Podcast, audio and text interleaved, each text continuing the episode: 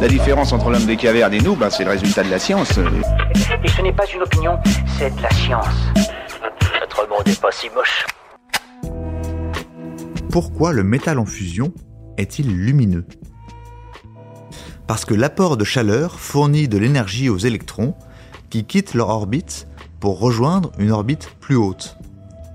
Cet état excité ne dure pas. L'électron redescend à son orbite habituelle en se débarrassant de son énergie excédentaire sous forme de lumière. Plus la température augmente, plus l'orbite atteinte par les électrons est haute et plus la lumière réémise est de fréquence élevée. C'est ainsi que le fer est rouge, sombre. Ah, pardon. C'est ainsi que le fer est rouge sombre à 680 degrés, orange clair à 1100 degrés et blanc éblouissant quand il est liquide au-dessus de 1538 degrés Celsius.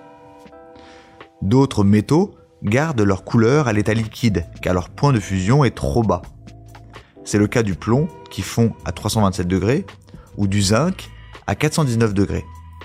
Ils émettent de la lumière mais uniquement dans l'infrarouge invisible. Voilà. Il ne reste plus qu'à vous remercier de votre attention. Au revoir.